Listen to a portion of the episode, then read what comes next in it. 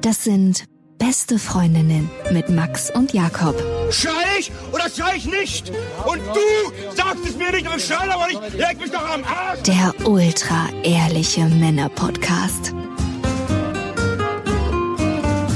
Hallo und herzlich willkommen zu Beste Freundinnen, Hallo. euer Abführmittel für die Ohren. Ich habe mich letztens gefragt, ob meine Mutter diskriminierend war. Die hat Süßigkeiten geschenkt gekriegt und sie versucht sich gerade zuckerfrei zu ernähren. Wie das bei mir klappt, geht so. Ich habe das ja auch mal gemacht.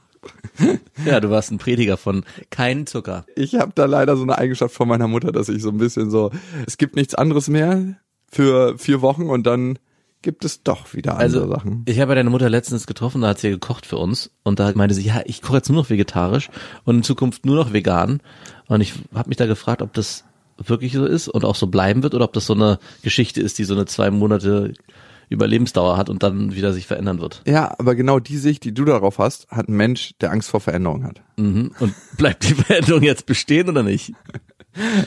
Ich habe das Gefühl, dass sie das durchzieht. Ja, ist ja auch. auch von mir gewünscht. Ach so, okay, ist eine, gibt einen ganz Ja, es gibt auf jeden Fall Ja. einen längeren roten Faden. einen externen Motivator, die sind meistens stärker als die internen. Bei dir vielleicht.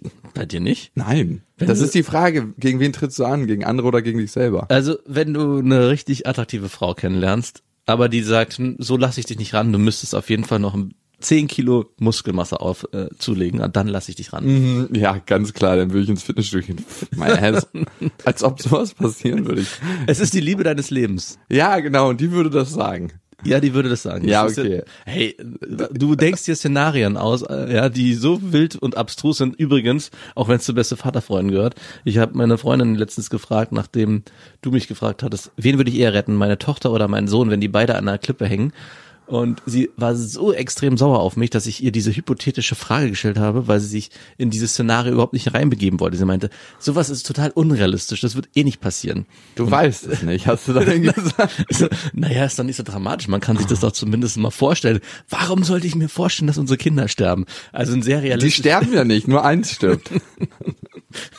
Also ich erst war ich so ein bisschen wütend, weil ich dachte so, hey, lass dich doch mal auf dieses Gedankenspiel ein. Und dann dachte ich so, okay, es ist auch irgendwie pervers, sich da hinein zu versetzen, wie es wohl sein könnte, wenn beide Kinder kurz vorm Tod stehen und wie man sich dann entscheiden muss. Und sie meinte dann, und das fand ich ganz gut, ich werde mich dann entscheiden, wenn diese Situation eintritt, nicht jetzt vorher. Ich mag so eine Gedankenexperimente und ich mag vor allem auch mich daran erinnern, ab und an, nicht jedes Mal, gerade nervigen Situationen, dass irgendwann mal das Licht ausgeht. Ich glaube, wenn man das im Bewusstsein hat, dass das alles hier nur eine sehr lange Momentaufnahme ist, dann lebt man das Leben anders. Also für mich ist es jedenfalls so und für deine Freundin ist es vielleicht anders. Und da hat jeder so seins. Diskriminierung. Und ich habe mich gefragt, ob meine Mutter diskriminierend vorgegangen ist. Die hat ein großes Paket Süßigkeiten bekommen und zu sich gesagt, wenn ich die mit nach Hause nehme, dann werden die auch aufgegessen. Also wollte sie die loswerden. Die ist dann in den U-Bahnhof runtergekommen und hat einen Menschen im Rollstuhl gesehen, einen Mann im Rollstuhl und ist zu dem hingegangen und hat gefragt, ob er äh, die Süßigkeiten haben will. Und jetzt frage ich mich, bin ich diskriminierend, dass ich denke, ey, das kannst du doch nicht machen. Also da sind Leute und dann nimmst du ausgerechnet den Menschen im Rollstuhl und fragst ihn, ob, ich meine, der ist nicht weniger bedürftig Ja. oder mehr bedürftig als alle anderen auch. Vor allem braucht er vielleicht auch nicht unbedingt Zucker. Nein, vielleicht nicht, vielleicht braucht er aber auch Zucker. Dann ist meine Mutter mit dem ins Gespräch gekommen und mein Gedankenkarussell ging sofort so los, dass ich mir vorgestellt habe, wie der Mann im Rollstuhl keine Lust hatte, diese Süßigkeiten zu nehmen und meine Mutter hinten ihn an den Griffen festhält und die in seinen Beutel hinten reinsteckt. So, Das, das ist gut für sie, nehmen sie einfach. und er so, nein, ich möchte es nicht. Und dann ist er an seinen Reifen dran und meine Mutter hält ihn an dem Griff und hat natürlich den längeren Hebel von außen und dann stopft sie die rein und er fährt so missmütig in die U-Bahn rein. Nehm, nehmen sie ruhig, das bringt sie in Schwung. Letzten Endes ist das Szenario nicht zustande gekommen, was ich mir da vorgestellt hatte, dass sie das mit Gewalt in den Beutel hinten reinstopfen musste, sondern der hat gesagt, ja, okay, ähm, nehme ich mit und gebe ich dann an die Kinder im Innenhof bei mir. Ja, ähm, nicht, nein, bitte nicht, nicht. Auf jeden Fall ist mir da wieder eine andere Geschichte zu einem Mann im Rollstuhl eingefallen. In Frankfurt am Hauptbahnhof. Das ist wirklich, also ich sag ja immer, das Cottbusser Tor in Berlin ist so die Nadelöffnung, aber eigentlich ist der Frankfurter Hauptbahnhof die Nadelöffnung von einer Heroinspritze Deutschlands. Ist die Spitze, die dann Ja. zu dem Eingang im Cottbusser Tor in Berlin führt. gibt keinen krasseren Kontrast zwischen Arm und Reich, habe ich manchmal das Gefühl, in Deutschland, als diese Banker City, alles Hochglanz, große Tower von Banken, wo über Milliardenbeträge entschieden wird und dann am Hauptbahnhof, wie sie alle den Frankfurter Applaus machen. Darum heißt es übrigens auch Frankfurter Applaus. wenn man sich auf den Arm klatscht. Genau. Da war ein Mann im Rollstuhl und ich habe so den aus dem Augenwinkel gesehen und hinter ihm stand ein Mann, der nicht zu ihm gehörte. Und der hat einfach in seinem Beutel rumgekramt und ihn bestohlen. hey, ich frage mich, ob es da noch so eine Ehre unter Taschendieben gibt, dass man einen Menschen, der im Rollstuhl sitzt, nicht beklaut. Oder ist es genau andersrum? Es Dass man denkt so, jo, Mhm, jawohl. Easy, Easy catch. Easy catch. Ich meine, in der Tierwelt werden ja auch Tiere, die angeschlagen sind, irgendwie verletzt sind, am ehesten von den Räubern gejagt und warum nicht auch in der Menschenwelt? Also macht Sinn. Ich meine, er kann auch nicht so schnell wegrennen. Ich konnte mich aber auch in meinem Leben noch nicht so ganz von dem Gedanken befreien, wenn Mensch im Rollstuhl so eine Tasche hinten dran hat, ne, so einen Rucksack hängen die ja manchmal ran. Ja. Das dachte ich, es ist so eine Provokation für Taschendiebe. Ja. Jedes Mal sehe ich das und denke so, mhm, living on the edge. ich bin dann halt hingegangen und habe gesagt, sofort zurücklegen. Und der hat noch so rumgemuckt, so, und dann habe ich es halt nochmal gesagt und er wusste, es passiert auch gleich was, wenn er es nicht macht. Und dann hat er es wieder hinten in den Beutel gesteckt. Es Hat der Rollstuhlfahrer was von der ganzen Situation bemerkt? der hat sich dann in dem Moment umgedreht, als ich was gesagt habe. Der hat einen Kaffee getrunken. was hat er dann gesagt? Hat er Dacke gesagt oder meinte, ah du, da sind eh nur Sachen drin, die ich nicht brauche? By the way, Rollstuhlfahrer ist diskriminierend, ne? Man sagt Mensch im Rollstuhl oder Mann oder Frau im Rollstuhl. Weil es geht um die Person, die in dem Ding sitzt. Ja, lass uns in Sprache verhaften bei diesen ganzen Begrifflichkeiten. Ich, Ich wollte es nur mal gesagt haben, Ja. weil dazu wird es ein Feedback geben. Sehr Okay. gerne. Nach der besten Vaterfreundin vorgegangen bin ich, bin ich gegen alles, auf, auf alles vorbereitet. Frühkindliche Fremdbetreuung. da gab es schönes Feedback von euch. Eine letzte Geschichte zu Menschen im Rollstuhl. Ich habe ja in einem Ferienclub mal gearbeitet nach dem Abitur. Und dieser Ferienclub heißt es jetzt. Ich habe als fucking Animateur auf Ibiza gearbeitet. habe ich ja erzählt. Auf jeden Fall gab's dort die Diskothek, den Club auf einem Berg. Man musste immer so einen ewig steilen Berg äh, hochlaufen. Das Oh, wie ätzend. war richtig nervig. Besonders wenn du besoffen warst, was ja. Ja. da ab und zu mal vorkam und man so ein bisschen Schlagseite hatte. Und dann diese schmalen, steilen, geteerten Wege, da war wirklich ein Verletzungspotenzial hoch 10. Es gab eine Gruppe von Menschen im Rollstuhl, die dort gefeiert haben. Das waren 10, 12 Leute und die haben sich abends immer die Kante gegeben, als ob es keinen Morgen mehr gegeben hätte. Und eines Abends, alles stockduster, die haben irgendwie vergessen, die Wege zu beleuchten, komme ich so den Berg hoch, weil ich musste einfach mal schlafen und wir waren verpflichtet, abends zu feiern mit den Gästen, wirklich, also wirklich Terror. Sechs Tage aus sieben musstest du da abends bis zwei Uhr nachts an der Bar stehen und mit den Leuten feiern. Und feiern heißt auch, dass eigentlich gern gesehen war, dass du was trinkst, ne? Bitte. Ich kam halt also verschlafen da hochgestiefelt und auf einmal sehe ich vom Weiten so einen dunklen Punkt, der auf mich zukommt und so einen Menschen, der geschrien hat, stopp aus dem Weg halt, stopp! Und, das- und der kam halt immer schneller auf mich zu und ich habe ja recht schlechte Augen und irgendwann habe ich dann gesehen, dass es einer von den Typen war, die vorher noch an der Bar waren, Ja. einer der Männer im Rollstuhl und der hat die Kontrolle über seinen Rollstuhl verloren gehabt am Berg und ist da runtergeflitzt und hat immer versucht an seine Reifen zu greifen, aber seine Hände wurden irgendwie so so warm. Also ich weiß nicht, was passiert ist. Auf jeden Fall hat er das Ding nicht mehr unter Kontrolle gekriegt. Ich musste leider aus dem Weg springen, weil der hätte mich richtig umgenietet. Ja. Ich habe kurz überlegt, ob ich ihn irgendwie aufhalten kann, aber der ist so schnell an mir vorbei, dass ich auch nicht mehr seine Griffe greifen konnte. Der ist dann halt runtergedüst und wurde immer schneller und das unten in so einen Souvenirshop gekracht. der hat ihn dann gestoppt. Ich habe mir totale Sorgen gemacht. Also das war wirklich krass. Ich dachte, der fährt die Scheibe durch mit seinem Ding. Und was ist passiert? Äh, ich bin dann nach unten und dann lag er da und äh, war halt sturzbesoffen und irgendwie so eine Mischung aus, ich bin verletzt, aber auch irgendwie glücklich. Der hat halt so, alles gut. So schnell war ich noch nie.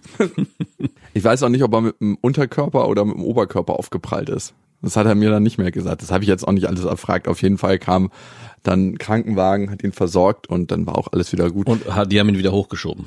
nee, Hat er dann die zweite Runde besser äh, an sich angestellt oder am nächsten ich habe ihn nicht mehr dann gesehen. Also am nächsten an dem Tag. Aber nächsten Abend habe ich ihn wieder oben an der Bar gesehen. Oder hast du als gewiefter Ibiza-Animateur da so gedacht, das ist doch ein super Spiel für unsere Menschen im Rollstuhl. Wer zuerst unten im Souvenirshop angekommen ist. Nein, hab ich Auf nicht. die Plätze. Fertig. Ich frage mich immer, wo ist bei sowas die Grenze, ne? Mhm. Also wenn man bei sowas Späße macht. Ich finde es sehr exkludierend, wenn man Menschen mit einer Behinderung nicht inkludiert in seinen Humor. Mhm. Und da frage ich mich aber trotzdem mal, wo ist die Grenze? Weil ich habe auf einmal dann immer so komische Vorstellungen, die mir in den Kopf kommen. Weil die Geschichte hätte man ja noch weiterspinnen können und so. Ich habe mich extra zurückgehalten. Wie kann man die denn weiterspinnen? Nur mal hypothetisch. Mhm. In meiner Vorstellung, was er natürlich nicht gesagt hat, aber ähm, hätte auch sowas sagen können, wenn er mit dem Bein reingekracht wäre. Ich, ähm, kein Problem, ich spüre eh nichts mehr in dem Bein. ja, und dann gibt's so Sachen, die ich mich frage, wenn ein Mensch im Rollstuhl mit 18 ein paar neue Sneaker kriegt, Mhm. ähm, sind das denn Shoes for Lifetime? Weil man läuft ja mit denen nicht. Die Sohle ist ja dann in den meisten Fällen nicht abgenutzt, wenn er von der Hüfte abwärts gelähmt ist und tatsächlich nicht mit den Schuhen den Boden betritt. Man kann die auf jeden Fall bei eBay als neu verkaufen. Nein, ähm, Dead Sock heißt es übrigens, wenn du mit den, mit den Schuhen nicht drin warst, mit den Füßen nicht. Das Dead Sock sind sie nicht. Was sind denn Dead Sock? Okay. Ja, also äh, tote Socke. Was der, Und das Sneakersammler. okay. Bist du ein Sneakersammler? Nee, ich habe mir aber letztens ein Paar gekauft, was ausverkauft war und da ähm, habe ich gefragt, ob ich mal reinschlüpfen darf und er so, nein, darfst du nicht, dann sind die nicht mehr Deadstock und ich so, beruhig dich mal, dann gehe ich halt in den Laden. Wirklich? ja, Wow. ja Mann. Ich habe diesen Hype um Sneaker sammeln auch nicht Ich hab's verstanden. auch nie kapiert, aber das war so ein Paar, was ich gesehen hatte und dann dachte ich so, wow. Also wer Sneaker sammelt, scheint irgendwie darauf zu stehen, dass kleine Kinder die zusammenknüppern. Ist ja nicht immer so, aber die Herstellung von Schuhen ist schon nicht äh, ohne. Also wenn man hat so ein ganzes Regal dann voll und weiß, da mein, haben- mein, da ein haben- Blutregal, mein Blutbad. mein Blutbad, da haben, weiß ich nicht, 200 Hier- Stunden Kinderarbeit stecken. Hier da haben 150 Kinder nicht die Schule besuchen dürfen, weil ich mir dieses Regal hinstellen durfte. Pro Person arbeiten 50 Menschen auf der ganzen Welt verteilt unter den Bedingungen von Sklaven, um unseren Lebensstil möglich zu machen. Crazy, ne? Ja, das kann ich mir gut vorstellen. Aber das Sneakerpaar wollte ich trotzdem haben. und hast es jetzt, bist du reingeschlüpft oder stehen Ich sie bin, im äh, es ist nicht mehr der Zock. Oder ich trage es auch ganz normal. Ey, ganz ehrlich, ich verstehe auch nicht, wie man sich ein teures Paar Schuhe kaufen kann und dann steht das die ganze Zeit im Karton und man trägt das nicht. Ich trage es einfach. Also von den Kids, von denen ich das hab, die sind dann so und melden sich in allen Foren an und so und äh, kaufen das einfach und verkaufen das dann teurer weiter natürlich. Die machen da draußen ein Geschäft und lesen sich halt ein und ja, okay. also die sehen das mehr als Business, aber gibt's ja ein paar richtig nerdige Leute. Ich glaube, es ist die Emotion, die du mit den Schuhen verknüpfst. Es ist ja ein paar Jordan-Sneaker für 1,4 Millionen weggegangen. Hat er die getragen? Ja, die hat er getragen, auch beim Spiel. Also die waren nicht Dead Socks. nee, die sollen nicht Dead Sock sein. Der hat auch Jordan 1 in einem äh, späteren Spiel getragen und musste dann feststellen, wie viel Blasen er kriegt und wie scheiße die sind. Aber gut, so, jetzt wird's zu nerdig. Vielleicht noch eine Sache. Wenn ihr im Rollstuhl sitzt, mich würde wirklich mal interessieren, wenn ihr so eine Geschichte hört, die ich gerade erzählt habe, trifft die euch persönlich oder denkt ihr, das ist einfach nur eine witzige Geschichte oder ist eine dramatische Geschichte oder ist eine kuriose Geschichte? Also wie geht's euch dabei? Ähm, weil ich finde, ganz oft reden Menschen, die nicht betroffen sind, über Menschen, die betroffen sind. Und ich würde auch nicht wollen, dass mich jemand bevormundet und mir sagt, wie sich alle anderen fühlen. Und darum, wenn ihr das hört und im Rollstuhl sitzt oder in irgendeiner Weise betroffen seid als Angehörige, dann würde mich mal interessieren, wie ihr euch dabei fühlt. Schreibt uns einfach beste at bestefreundinnen.de. Merci. Dicker als Wasser soll die Folge heißen und das ist eine Geschichte, die habe ich mit meiner Schwester erlebt. Ich habe mit meiner Schwester letzte Woche zusammengesessen und habe ihr so beiläufig erzählt, in einem Nebensatz, weil ich auch nicht dachte, das wäre wichtig, dass ich jetzt mit der Ex-Freundin ihres Ex-Freundes ein Projekt mache. Und ähm, wir da schon ein bisschen am Arbeiten sind und uns Dinge und Themen angucken. Wie weit ist der Ex-Freund weg? Eine, Also eine der- Charge. Der letzte Ex-Freund. Der letzte Ex-Freund. Ich weiß nicht, ob der lex- letzte Sexualpartner, das habe ich dann nicht gefragt. Wie viel Sexualpartner ist der Ex-Freund eigentlich her? habe ich nicht gefragt. Und sie meinte dann so nur, dass sie das nicht so gut findet. Und ich so, okay, ähm, ich, ja, warum? Naja, die war total beschissen zu mir. Ich habe das mal im Nebensatz gehört, wir haben darüber nicht wirklich geredet, ne? Dass die auf jeden Fall assiges Verhalten an den Tag gelegt hat, laut meiner Schwester. Aber ich kenne auch meine Schwester und ich weiß auch, dass sie nicht ohne ist. Darum dachte ich, wäre das so ein, so ein gesunder Schlagabtausch gewesen und geben und nehmen. Also mal davon ausgegangen, dass deine Schwester vielleicht auch dieser Frau den Freund ausgespannt hat. Ist das passiert? Ich glaube, bei ihr kam es so an, weil der, und jetzt spielt die dritte Person natürlich auch eine Rolle im Bunde, weil ihr Ex-Freund war nicht so ganz ehrlich zu seiner Ex-Freundin, als meine Schwester kam und die waren schon nicht mehr zusammen, aber lange verheimlicht und so ein bisschen so, Also, hallo, dass da die Ex-Freundin der neuen Freundin nicht so gut gegenüber aufgestellt ist, kann ich irgendwie auch nachvollziehen.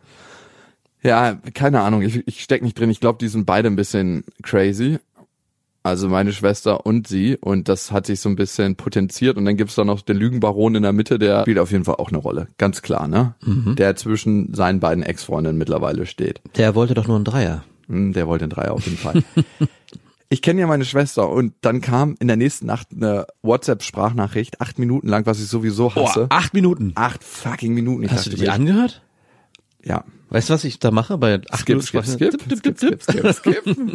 Die letzten 20 Sekunden kam noch irgendeine Frage oder kann man einfach nur mit einem Daumen nach oben antworten oder mit so einem Auf eine acht Minuten Sprachnachricht mit einem Daumen nach oben. Exactly. Und dann habe ich halt gedacht, ey, wie windest du dich da jetzt raus? Ich hatte gar keinen Bock auf die Diskussion und habe gesagt, komm, lass uns mal telefonieren dazu, dass ich höre, wie du dich fühlst. Manchmal ist es damit ja auch schon gegessen. Wenn man sich anhört, wie fühlst du dich damit im Moment? Ah ja, okay, check, ich mach's trotzdem. Aber ich habe dich gehört. Es geht oftmals im Leben nur ums Hören. Da ging es leider nicht nur ums Hören. Leider nicht. Und dann hat sie halt erzählt, äh, wie sie sich behandelt gefühlt hat von der, wie asozial sie zu ihr war und dass sie nicht möchte, dass ihre Familie mit ihr zu tun hat. Um das, weil vielleicht noch ganz andere Wahrheiten über deine Schwester rauskommen? Ich weiß es nicht. Sie meinte, sie hätte damals versucht, die Ex-Freundin ihre Familie ihr zu entziehen und sie möchte jetzt nicht auf der umgekehrten Seite, dass sie was mit ihrer Familie zu tun hat. Plus möchte sie auch nicht, dass wir irgendwie zusammen ein Projekt umsetzen, ein spannendes, womöglich. Sie hat sich dann auch selber angeboten, das Projekt mit mir umzusetzen. Aha. da kommt es her. Nein, da kam das dann nicht her, aber ich dachte mir so, okay, also ich sage jetzt auch nicht, dass ich in der Formel 1 Auto fahren kann. Ich möchte vielleicht mal da ein paar Runden drehen, aber ich weiß, dass es nichts bringt. Also es ist so ein bisschen, ich, ich bin einfach kein Fliesenleger, darum sage ich nicht, dass ich irgendwie ihr das Bad fließen wollen würde, weil ich weiß, das wäre eine Katastrophe. Das kann man halt nur, wenn man viel Übung hat. Oh, ich würde auch mal so gern die Fliesen bei dir im Bad verlegen. Ich finde es Ja. unfair, dass es jetzt der Handwerker machen muss. Ja, tut ja keinen Zwang an. Die Fugenspalte sind mir egal. Und dann musste ich erstmal darüber nachdenken. Und ich habe meine Ex-Freundin gefragt, wie sie das sieht und noch ein paar andere Wie Freunde. hat es deine Ex-Freundin gesehen? Sie meinte, da kann ich, die sind nicht so gut, meine Ex-Freundin und meine Schwester. Äh, Da meinte sie, da kann ich deine Schwester ausnahmsweise mal verstehen. Na, verdammt. Ja. Ah, ärgerlich. Und alle Männer, die ich gefragt habe, ganz krass Geschlechterklischee, haben gesagt so, hey, ganz ehrlich, da muss man berufliches und privates trennen. Ja. ich bin ja nicht so ein Freund von der Trennung von beruflich und privat. Weil ich will einfach Zeit mit den Menschen verbringen, die ich interessant finde. Und mit denen würde ich dann auch mich privat unterhalten und mit denen privat Zeit verbringen. Klar gibt's auch Projekte, wo ich genau weiß, mit denen fühle ich mich jetzt beruflich eher verbunden als privat. Aber in den meisten Fällen fühle ich mich mit den Leuten auch in irgendeiner Weise privat verbunden. Und ich war jetzt in diesem moralischen Dilemma, mache ich das Projekt und setze das um und es wäre ein cooles Projekt geworden oder breche ich das Ganze ab und sage meiner Schwester zu Liebe, nee, machen wir nicht. Und was ist da dicker? Ist äh, Blut dicker als Wasser? Geht's dann da hier überhaupt um die Verwandtschaft und die, also ich habe eher das Gefühl, es geht, Um Mindset. ja, und wenn es eine gute Freundin von dir gewesen wäre, hättest du dich wahrscheinlich genauso entschieden. Naja, dieses Mindset dahinter finde ich schwierig. Ich habe mich gefragt, wie würde ich dazu stehen? Was, wäre Also hat sie von dir verlangt, weil du die Frage stellst, ist Blut dicker als Wasser, hat sie von dir verlangt, ähm, sie hat es ja kurz angedeutet, ich will nicht, dass meine Familie was damit zu tun hat, aber hat sie dir zu dir gesagt, hey, wir sind Familie und ich erwarte das von dir. Ja. Okay. so knallhart. Sie hat noch, sogar noch was krasseres gemacht. Und zwar hat sie mir eine andere Situation aufgezeigt, wo mein Vater nicht zu mir gestanden hat und gemeint, so würde sich das für sie anfühlen. Boah, das ist ja was völlig anderes. N- Naja, weißt du, was sie damit macht? Sie führt mir einen Schmerz zu, dass ich mich in die Situation denke, die mein Vater mit mir gemacht hat, um ihren Schmerz besser begreiflich zu machen. Das heißt, sie ist sehr, sehr egoistisch motiviert in dem Moment. Du fügst jemand anderem Schmerzen zu, damit er deinen Schmerz besser versteht. Das passiert ja oft in Streitsituationen. Und dann denke ich mir so, wow, wie sehr ist der Mensch wirklich mit mir verbunden, wenn er das macht? Also wenn er bereit ist, seinen Schmerz über deinen zu stellen, damit du seinen Schmerz besser verstehst. Zumindest weiß er genau, wo er dir wehtun kann. Und kennt dich ganz gut. Ja, also ich fand's irgendwie krass. Ich bin aus der Situation mit einem Geschmack rausgegangen, der sich nicht gut angefühlt hat. Wenn du nicht mehr frei entscheiden kannst, wie würdest du dich wirklich verhalten? Wie hättest du dich verhalten in der Situation?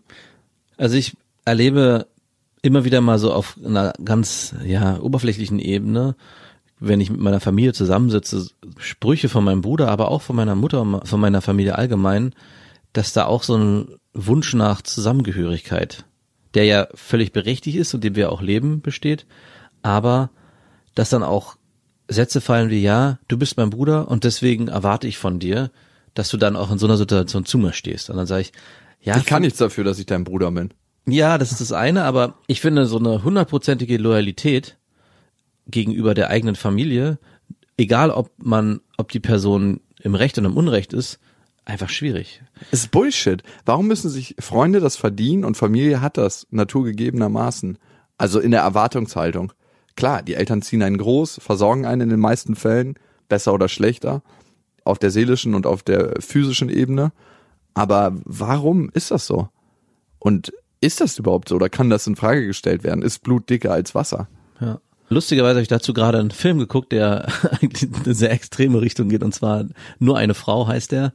Und da geht es um diesen Ehrenmord, der in Berlin stattgefunden hat, wo die Hauptdarstellerin im Film zwangsverheiratet wurde, mit sehr, in sehr jungem Alter, mit 17 glaube ich, in die Türkei musste, dort ein Kind bekommen hat, dann geflohen ist wieder hierher und von ihrer Familie eigentlich verstoßen wurde oder beziehungsweise, hey, du bist eigentlich kein Mitglied mehr von uns, du hast uns Schande gebracht. Und sie hat sich dann von dieser Familie losgesagt, obwohl sie immer noch zu den zu, Zuneigung zu hat und immer wieder integriert werden wollte, aber sie hat sich komplett der westlichen Welt zugewandt, diesen Schleier abgelegt etc.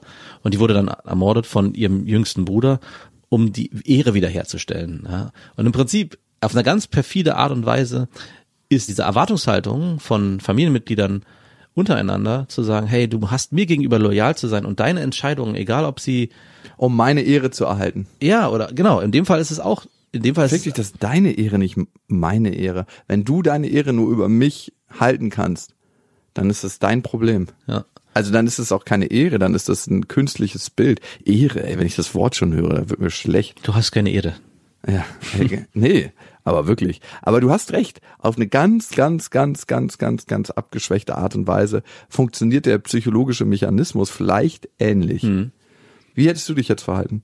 Also ich finde es extrem schwierig, aber mein erster Impuls wäre gewesen, hey, Moment mal, trenne doch bitte hier Geschäftliches von Privatem. Ich finde, man sollte nie Geschäftliches vom Privaten trennen, Doch. weil nein, da passiert so viel Scheiße. Guck dir unsere Welt an. Genau das passiert, was passiert, weil viele sagen, ja, das ist geschäftlich. Und ich so, ey, ganz ehrlich, da st- hinter jedem Geschäft stecken Menschen. Ich glaube, da vermischt du zwei Sachen. Nur weil man sagt, man soll Geschäftliches nicht mit Privaten trennen, heißt es ja nicht, dass die Menschlichkeit in geschäftlichen Aber was trennst du da dann, wenn du das sagst?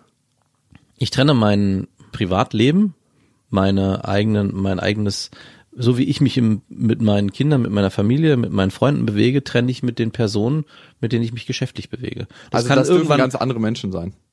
ja, nein, also jein. Es kann irgendwann Überschneidungen geben, die dann zu mehr führen. Das gibt es auf jeden Fall. Aber ich will nicht von vornherein immer gleich den privaten Raum aufmachen, Nö, das nicht. weil ich finde, da gehört auch eine Trennung rein am Ja. Anfang. Und dann kann, und das finde ich viel schöner, wenn sich in, im nächsten Step Geschäftliches und Privates vermischt, weil sich das einfach organischer gibt und weil beide Parteien merken, hey, über dieses Thema, über das wir zusammengekommen sind, weil wir beruflich miteinander zu tun haben, verstehen wir uns privat auch noch und dann ergeben sich nochmal ganz andere Synergien. Aber wenn man von vornherein immer sagt, hey, wie lange ist eigentlich dein Lachs? Das meine ich überhaupt nicht. Das ist eine Professionalität, was du meinst. Das Ja. finde ich ist die eine Sache. Aber was ich nicht hören kann oder womit ich Schwierigkeiten habe, ist, das ist Business. Das muss man trennen. Weil das ist für mich nicht Business. Das ist für mich oftmals an Menschen vorbei und an Menschen, die hinter jedem Geschäft stecken. Das müssen wir trennen, das ist Business und das musst du dann aushalten. Hä?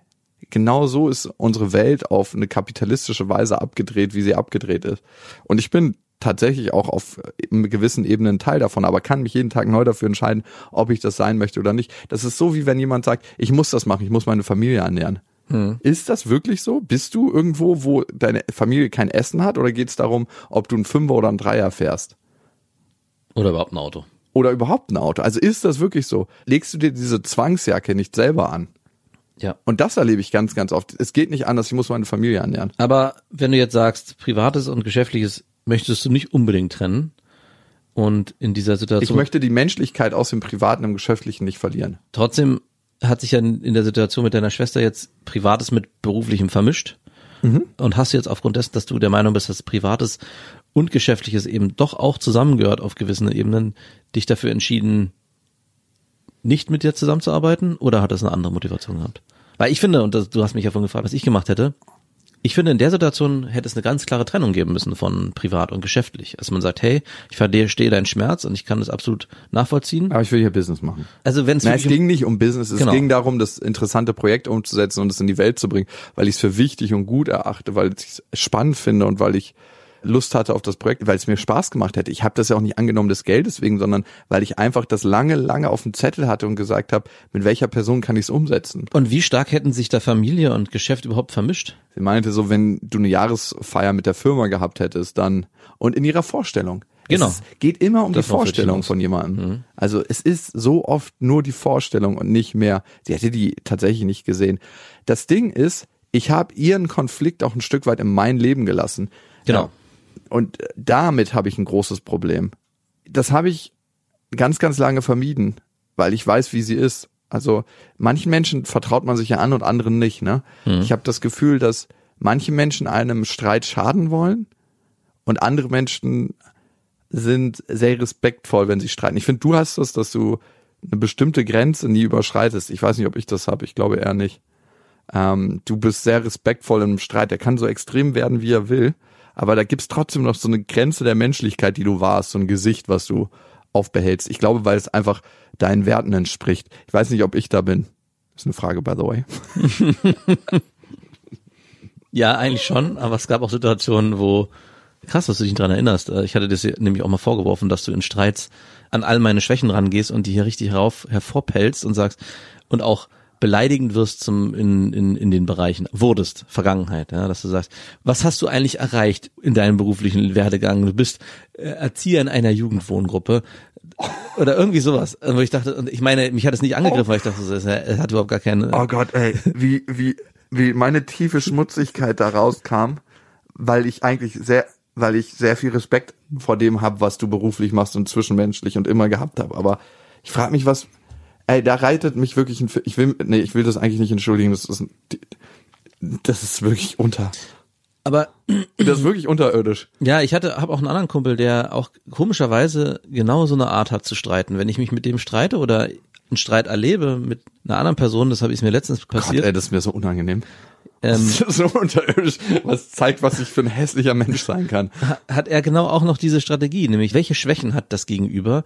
Die suche ich mir in einer Streitsituation heraus und popelt da dran so lange rum, bis der durchknallt, weil er halt genau an diesen Triggerpunkten nicht mehr klar bleiben kann, sondern irgendwann auch anfängt, in die gleiche Richtung zu tendieren. Oder aus Hilflosigkeit werden diese Menschen dann oft beleidigend und fangen an mit Schimpfwörtern. Und dann hat derjenige, der vorher eigentlich was viel Schlimmeres gemacht hat, nämlich in diesen negativen, äh, negativen Eigenschaften der Person rumzupopeln. Die Kontrolle und hat die Kontrolle bekommen und sagt dann, hey, guck mal, was bist du denn mit dir? Streite ich nicht. Du benutzt jetzt Schimpfwörter, obwohl Schimpfwörter immer eigentlich eine Form von Hilflosigkeit sind. Ja? In dem Moment, wo einer sagt, äh, du Haarsohn, ähm, deine Mutter, ja, ist derjenige hilflos, weiß sich nicht mehr zu verteidigen, weiß nicht mehr zu argumentieren und der andere hat dann Oberwasser. Ich glaube, es geht oftmals im Streit darum, den Menschen auf Augenhöhe zu bekommen. Und wenn ich selbst mich hilflos fühle und merke, der andere steckt da emotional viel souveräner drin und ich bin irgendwie total am Schwimmen, versuche ich alles, um den anderen auch zum Schwimmen zu kriegen. Und dann sind so eine Sachen dafür notwendig oder Ja, manche Menschen bedienen sich daran. Und ey, ich muss mich entschuldigen bei dir, dass ich das gesagt habe. Ich habe Respekt vor deinem Beruf und vor dem, wenn Menschen mit anderen Menschen zusammenarbeiten. Äh, ich, ich glaube, das ist einer der anspruchsvollsten Berufe, wenn du einfach im Zwischenmenschlichen arbeitest und daran baust, dass andere in, ins Leben starten können auf eine gute Art und Weise. Ja. Also da habe ich schon oft drüber nachgedacht. Ich will mich jetzt auch nicht so als Gutmensch darstellen. Das war einfach abgefuckt. ey, Das ist auch ewig her. Ich meine, aber Nein, aber trotzdem ist es passiert. Also Schwamm drüber. Ich meine, diese Art Streits passiert ja oft auch in Beziehungen. Also wie oft erlebe ich das, dass man mit seiner Partnerin am Anfang noch versucht, einigermaßen sachlich zu argumentieren und dann ganz schnell, Und dann kommt du hast immer. ja, und letztens weißt du noch und überhaupt. Also da ist- fällt es mir auch sehr schwer. Bei allen anderen Streits bleibe ich eigentlich ziemlich äh, sachlich und versuche eben nicht, mich so zu verhalten, dass ich die negativen Eigenschaften einer Person rauspuppe, sondern schaffe es mit Freunden und Bekannten da sachlich zu bleiben. Aber in Beziehungen ist es trotzdem immer wieder so, und es fällt mir auf, dass man da in so eine gegenseitige Spirale gerät, dass man sich gegenseitig Vorwürfe macht und am Ende dann eigentlich nichts anderes mehr machen kann, als sich erstmal aus dem Weg zu gehen. Ja. Oder es explodieren zu lassen und dann hat man einen Versöhnungsex. Aber das ist auch, immer gibt es eine Form der krassen Entladung oder des krassen Auseinandergehens, um dann irgendwann wieder zusammenzukommen und sich zu versöhnen. Aber dann meistens nicht diese Punkte, die man so verletzend vielleicht angesprochen hat, gar nicht unbedingt wieder anzusprechen, sondern genau was ich gerade gesagt, was du gerade gesagt hast, Schwamm drüber. Ja, es ist, Das finde ich immer nicht gut nach Nee. dem Streit. Schwamm drüber mag ich gar nicht. Ich finde viel schöner, da nochmal drüber zu reden. Ich glaube, wenn man so eskaliert in einem Streit, dann geht es darum, dass das Gegenüber einen in jedem, in jedem Falle spürt. Also, dass man den Kontakt verloren hat auf einer emotionalen Ebene und man ist bereit, wenigstens diesen schmerzlichen Kontakt zu spüren, diese Verletzlichkeit, anstatt überhaupt gar keinen Kontakt, überhaupt gar keine Verbindung zu haben. Das ist so ein bisschen wie, wenn Streit so eskaliert, dass sich Leute anfangen zu prügeln. Das ist so das letzte bisschen Kontakt, was sie haben können. Hey, Hooligans prügeln sich ganz oft aus einem Mangel an Körperkontakt. Ja. Das ist meine Theorie dazu. Die hauen sich auf die Schnauze, weil sie keinen Körperkontakt haben. Ich habe zu meiner Schwester irgendwann in der Diskussion gesagt, hast du dich vielleicht gefragt, und das war unterirdisch fies, aber ich wollte da irgendwie eine Linie drunter ziehen, weil ich gemerkt habe, das eskaliert gerade wieder. Hast du dich gefragt, warum ich dir in den letzten zehn Jahren nichts Privates von mir erzählt habe? Genau deswegen. Abartig fies, ne? Nee, ich finde, das ist eine Wahrheit. Also es ist ja im Prinzip auch nochmal ein, ich meine, es ist vielleicht nicht die richtige Situation gewesen. Nein. Das könnte man schon in den Raum stellen. Aber auch da eine Klarheit reinzubringen, warum ja man sich auch in der Familie voneinander entfernt hat und auseinandergelebt hat. Ich erlebe das ja bei mir auch. Ja, und wenn meine Mutter mich fragt, hey, du meldest dich ja gar nicht oder du immer muss man dich anrufen, ich meine, dann sage ich nicht den Satz, ja, was glaubst du denn, warum ich mich nicht melde, weil Weil ich meistens keinen Bock auf deine Stimmung habe. So, und jetzt aus der Leitung macht das Ding frei. Hier rufen gleich noch Leute an. vielleicht war es gar nicht schlecht, dass du das, das in der Situation gesagt hast und man hat da halt einfach nochmal, klar, es hat sie verletzt, aber gibt ja auch die Möglichkeit, darüber zu nachzudenken und vielleicht was zu ändern. Brandrodungen schaffen manchmal fruchtbaren Boden. Letzten Endes gehe ich so aus dem Streit raus, dass ich mir gewünscht hätte, dass es mir den Freiraum gibt oder dass ich mir den Freiraum nehmen kann. Das ist auch oftmals aktiv für mich. Was kann ich wirklich frei zu entscheiden und nicht aus dem Stress heraus. Ich habe einfach keine Lust auf diesen Stress in der Familie. Ich habe mich durch die Diskussion und den Streit mit ihr eher von ihr entfernt als angenähert Genau. es war eine Bestätigung dessen, was ich eh schon die ganze Zeit in mir getragen habe. Und es war so, hey, du hast dich in den letzten zehn Jahren einfach nicht verändert, wenn es hart auf hart kommt. Und darauf kommt es immer an, finde ich, ganz oft. Klar, wir ändern uns, gerade auf der Ebene, wenn es nicht so kriselt, aber je tiefer wir in die Krise reinkommen, desto stärker sind wir verbunden oder sind wir wieder connected zu unseren alten Mustern und geraten in diese rein. Also jemand kann einen persönlichen Wandel durchgemacht haben, aber bring ihn in seine tiefste Krisensituation und dann siehst du, wie stark der Wandel tatsächlich ist. Das ist so diese ganzen spirituell Erleuchteten. Bring die in richtig krasse Krisensituationen und dann siehst du, wo sie wirklich stehen, ob sie das wegatmen können oder ob sie einfach da sind, wo sie schon immer standen. Und man sagt, bestimmte Prägungen im Leben können wir nicht verändern, die bleiben. Das ist zwar eine sehr negative Sicht darauf, aber ich glaube, das entspannt einen auch mit manchen Sachen. Und in dem Moment, wo wir entspannt sind, können wir Dinge vielleicht doch verändern. Also damit deine Schwester auch in Zukunft weiter mit dir in emotionalen Kontakt hätte bleiben können, jetzt besteht nämlich die Gefahr, dass du dich wieder mehr entfernt hast durch dieses, durch diese gezwungene Entscheidung, die du treffen musstest, wäre dass sie hätte einen Wunsch äußern können. Also in, eigentlich hätte sie sagen sollen, sollen, müssen, jeder kann seinen Weg gehen, wie er will. Aber das Schönste wäre gewesen, wenn sie gesagt hätte, hey, es würde mich sehr verletzen, wenn du mit dieser Person zusammenarbeitest. Aber du bist ein freier Mensch und kannst die Entscheidung frei entscheiden. Und ich bitte dich, das mit einzubeziehen in deine Entscheidung. Und wenn du dich dann dafür entschieden hättest, mit ihr zusammenzuarbeiten, hätte sie danach nochmal die Verletzung, die du ihr zugefügt hast, äußern können und das nochmal formulieren können. Und dann wärt ihr aber trotzdem noch emotional verbunden gewesen. Und du hättest dann vielleicht nochmal die Möglichkeit gehabt, darüber anders nachzudenken und vielleicht das Projekt dann doch abzubringen. Aber so bleibt man weiter im Kontakt. In dem Moment, wo man jemanden damit konfrontiert und sagt, hey, entscheide dich, ich erwarte von dir, dass du dich dagegen entscheidest, weil wir Familie sind. Und wenn du nicht, nicht dagegen entscheidest, bin ich einfach extrem verletzt. Und dann folgen wahrscheinlich Konsequenzen, in welcher Form auch immer. Ist es so eine Schwarz-Weiß-Geschichte, die ein, die Person eigentlich immer weiter auseinanderbringt und nicht zusammen auf einem Weg gehen lässt. Was bei Familie schade ist, aber auch dazu führen kann, dass man ja getrennte Wege geht irgendwann, dass man sich halt nur noch, weiß nicht, zu Weihnachten sieht maximal. Mir ist eine Sache in diesem Konflikt ganz klar geworden und darüber bin ich eher dankbar als missmütig gestimmt. Ich habe mich in dieser Situation gefragt, gegen welche Leute trage ich einen Groll?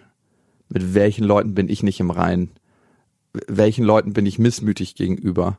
Welchen Leuten gönne ich nicht die Butter auf dem Brot? Ja, und es gibt nicht viele Leute in meinem Leben, aber es gibt so ein paar, wo ich nicht ganz im Reinen mit dem bin, was sie machen. Einmal ist es, weil ich eine Idee hatte zu einem Format und der andere hat die dann einfach ein paar Monate später umgesetzt, auch ziemlich erfolgreich, muss man ihm lassen. Und ähm, hat so getan, als ob er sich an dieses Gespräch der Ideenfindung und das, was ich an ihn herangetragen habe, nicht nie erinnern konnte. Und auch nicht daran erinnern konnte, dass das dir ausgeredet hat, dass es keine gute Idee sei. Genau, das kam noch dazu.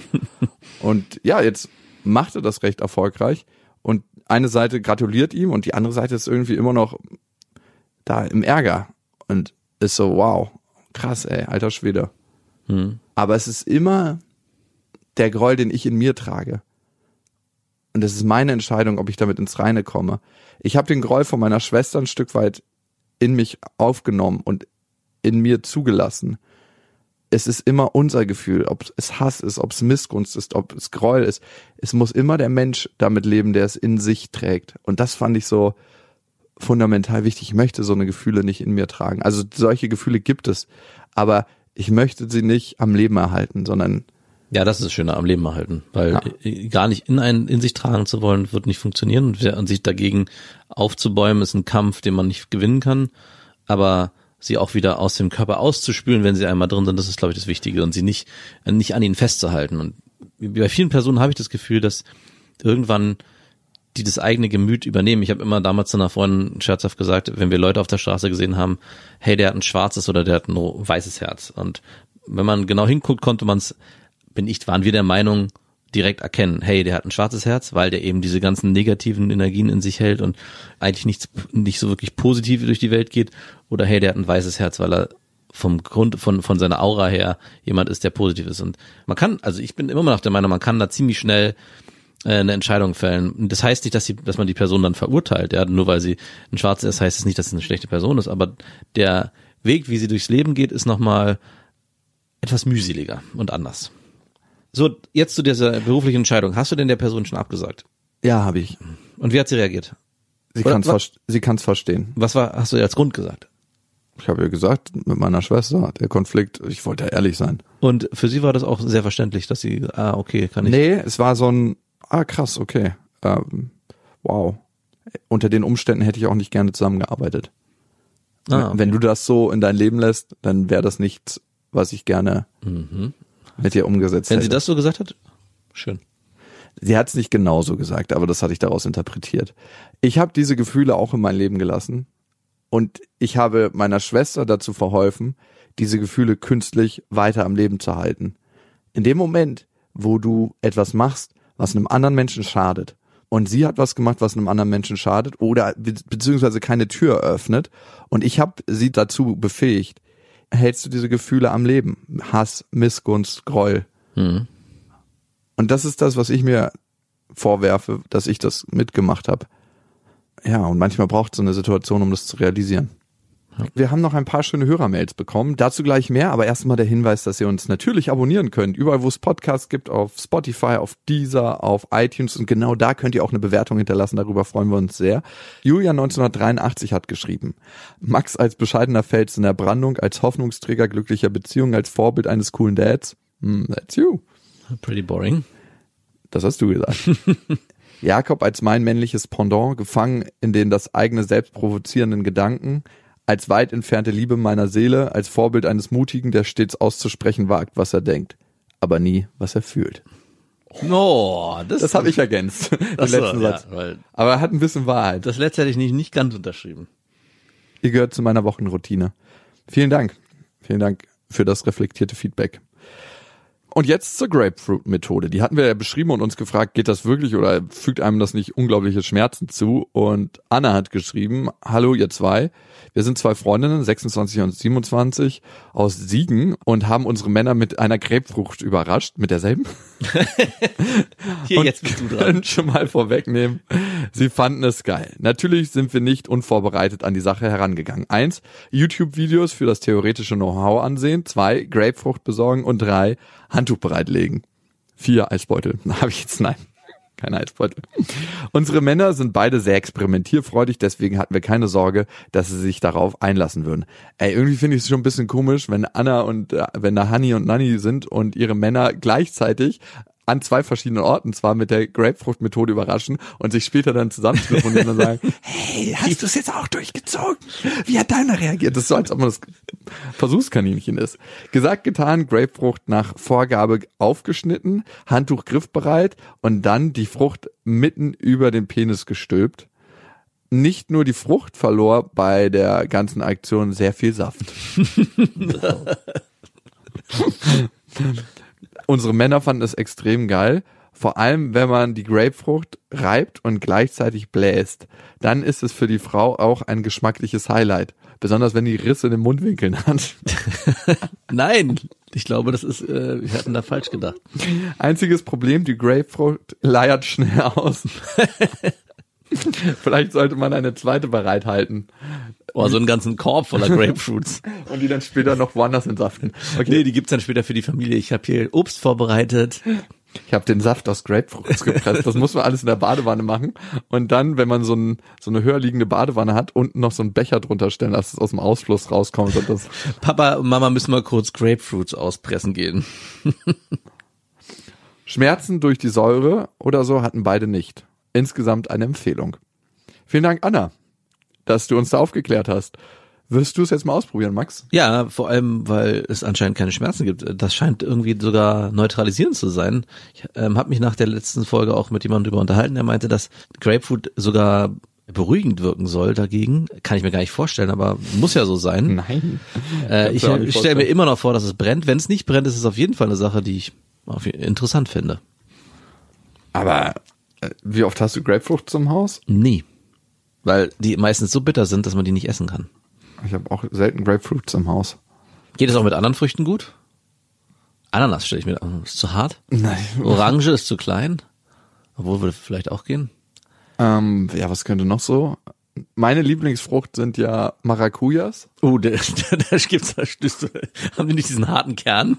Nee, die sind so körnig in der Mitte. Ugh, auch nicht schön. Aber ich Das habe Mangos. der ich grad- Regelsex. Ja, Mangos oben unten abgeschnitten und schön draufgestülpt. Da ist, da ist der Kern. Da ist der Kern. Der macht dann, der spaltet dann deine Eichel in zwei.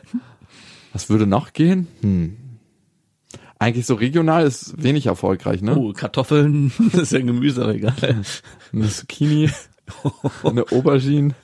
Alles muss ein bisschen besseren Garzustand hat. Slow, slow garen und dann warm rausholen. Die meisten Gemüse- und äh, Obstgeschichten, die bei uns wachsen, sind eher für Frauen geeignet. Ja, Karotten, Gurken. äh, ziemlich sexistisch unsere Auf jeden Fall. regionalen Obst- und Gemüsesorten.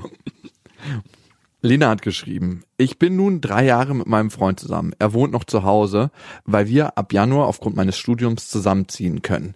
So bin ich also, wenn wir uns sehen, die meiste Zeit bei ihm, da ich auch nur ein kleines WG-Zimmer habe. Ich verstehe mich mit seiner Familie total gut, wurde sofort in die Familie aufgenommen und es passt eigentlich. Nun der Haken. Seit einem halben Jahr habe ich das Gefühl, sein Bruder mag mich sehr gerne, wenn ihr wisst, was ich meine. Ich erzähle euch mal ein paar Situationen. Er schreibt mir fast täglich. Als ich mit der Familie meines Bruders im Urlaub war, hat er sich mit Zustellbett in unser Zimmer gelegt, obwohl er ein eigenes hätte haben können. What? Das hätte man sofort unterbinden müssen. Und nachts hat das Bett immer so komisch gewackelt. Sobald ich bei meinem Freund bin und er mal nicht im gleichen Raum, kommt der Bruder zu mir. Als wir letztens Sex haben wollten, kam er ungefragt ins Zimmer und flackte sich aufs Bett. Das ist wie so ein, so ein Vater, der nicht will, dass man was mit seiner Tochter anfängt. Hey, was macht ihr gerade? Ich habe gerade versucht, deine Tochter zu bimsen. Könntest du wieder rausgehen? Danke. Er sucht sich seine Bettgeschichten immer online und zeigte mir dann auch ein paar Profile mit den Worten, die studiert das gleiche wie du und schaut dir auch ähnlich. Habe ich natürlich sofort geliked. What? Und vieles mehr. Ja, Die Mischung aus einem Bruder und einem Stalker. Ein Broker. also ich glaube, dein Gefühl ist da schon ganz richtig, dass er auf dich steht. Äh, Würde mich wundern, wenn das nicht tut. Na, absolut. Frag dich jetzt nur noch, wie steht's um den Vater, wenn alle in der Familie denselben Geschmack haben? Das sollte dir viel, viel unbehaglicher sein. Ah, die wird dann an der Tür von allen mit Zungenkuss begrüßt. Wollen wir nicht mal wieder unseren Thermtag machen? es gibt immer so komische Ausfamilienausflüge, stimmt. Thermlandschaft, Massage Sauna. World. Wir fahren zusammen Urlaub. FKK ist doch kein Problem für dich, oder? Und wir laufen hier übrigens immer nackt rum bei uns zu Hause. Und die Mutter so, was? Doch, doch. Auch Ab du. jetzt. Jeder kann seinen Teil zum Klimawandel beitragen. Runter mit den Klamotten. Hier wird jetzt nichts mehr gewaschen. Oh Mann. Ja, auf jeden Fall. Er steht auf dich und was du jetzt da tun kannst oder nicht tun kannst. Das Problem ist, je abwehrender du ihm gegenüber sein wirst, desto mehr wird er kommen. Sieht er besser aus als dein aktueller Freund? Spürst du äh, zu ihm eine Zuneigung? Ähm, Weil er muss ja, Brother Act, sage ich nur. vielleicht spürt er auch, dass da was gehen würde. Das crystalled. Sonst würde er ja nicht so Nein, offensiv zugehen. Naja, also Äh, Nee, also das will ich gerne mal spätestens nach dieser, spätestens nach dieser Bett-Zustellbettgeschichte. Ey, da hätte man ihm eine ganz klare Grenze Genau, setzen das müssen. meine ich ja. Also es muss ja zumindest eine klare Grenze mal fällig sein. Also das meine ich. Wenn nicht will ich sagen, dass sie irgendwelche Signale aussenden er damit ist sein Verhalten gerechtfertigt, um Gottes Willen. Aber zumindestens müsste sie ihm mal klipp und klar sagen, dass es äh, zu weit geht. Es sei denn, es sind halt vielleicht doch irgendwelche Zuneigungen vorhanden. Ich glaube nämlich nicht, dass sie Sorge haben müsste, dass sie ihn irgendwie von den Kopf stößt, wenn sie sagt, hey, übrigens, es geht mir hier ein bisschen zu weit. Äh, Und er dann sagt, wieso denn? Ich bin doch nur ein liebender Bruder und will, dass es der Freund meines Bruders Und macht so die Decke hoch und liegt so mit einem irrigierten Lachs und sagt so, er kann zu ihr kommen. Wir lieben dich halt beide. Ich liebe dich wie mein Bruder. Ähm, ich glaube, es gibt einfach Menschen, die bauen ihr Fundament aus der unterlassenen Grenzsetzung. Also in dem Moment, Ja. wo du nicht die Grenze ziehst und sagst, hey, stell dein Bett gerne mal woanders hin, du kannst bei deinen Eltern pennen, wenn du nicht alleine schlafen möchtest, aber das ist hier unser Raum. Ja. Ganz klare Grenze, muss er spüren. Und in dem Moment, wo du das zulässt, ist es für ihn so, ab da baut er wieder auf. Also das nimmt er dann als gegeben und es ist normal und von da aus holt er sich ein neues Stück. ja. Weil sie würde ja was sagen, wenn es sie stören würde. Also scheint sie ja auch irgendwie was für mich zu empfinden. Oder du hast was anderes, dass du zum Beispiel nachts schlafwandelst und dich ein paar Mal zu ihm gelegt hast und nicht gemerkt hast. Ey, sowas gibt es, ne? Ein Kumpel von mir hat in der WG gewohnt und die Freundin von seinem guten Kumpel ist nachts geschlafwandelt, hat immer nackt geschlafen und ist von der Toilette zu ihm ins Zimmer gegangen und hat sich nackt einfach zu ihm ins Bett gelegt. Er ist dann irgendwann aufgewacht und hat's gecheckt, hat sich so von hinten an ihn rangekuschelt. Die war splitternackt. Geil. Er meinte, er hätte wahrscheinlich die Situation nutzen können. Natürlich. richtig dirty. Stell dir mal vor, du sagst nichts, weil es dir unangenehm ist und dann wacht dein Kumpel nächsten Morgen auf und sucht seine Freundin und die liegt dann nackt bei dir im Bett. Ja, oder du nach, nach vollzogenem Akt führst du sie einfach schnarchern und schiebst sie wieder einfach aus der Tür. Haben wir gestern noch miteinander geschlafen? Erinnere mich nicht. Nein. Du musst ganz schön geträumt haben. Ein bisschen juicy da unten in meiner Punani. Wow. Ey, crazy. Also es war wirklich crazy für ihn und er musste sie dann aufwecken. Natürlich. Natürlich. Okay, viel Glück bei der Grenzsetzung dem Bruder deines Freundes gegenüber. Ich glaube, Grenzsetzung ist ein ganz, ganz wichtiges Thema, weil wir setzen nicht die Grenzen dem anderen, sondern wir stecken ein Gebiet für uns ab, das wir brauchen. Es geht nicht um den anderen, es geht immer um uns bei Grenzsetzung. Es geht eh immer um uns. Ja. Es geht eh immer. Immer nur um uns. Und deswegen ist auch egal, ob es um andere geht oder um uns. Es geht immer nur um uns. Bis dahin, wir wünschen euch was. Das waren Beste Freundinnen mit Max und Jakob. Jetzt auf iTunes, Spotify, Soundcloud, dieser YouTube und in deinen schmutzigen Gedanken.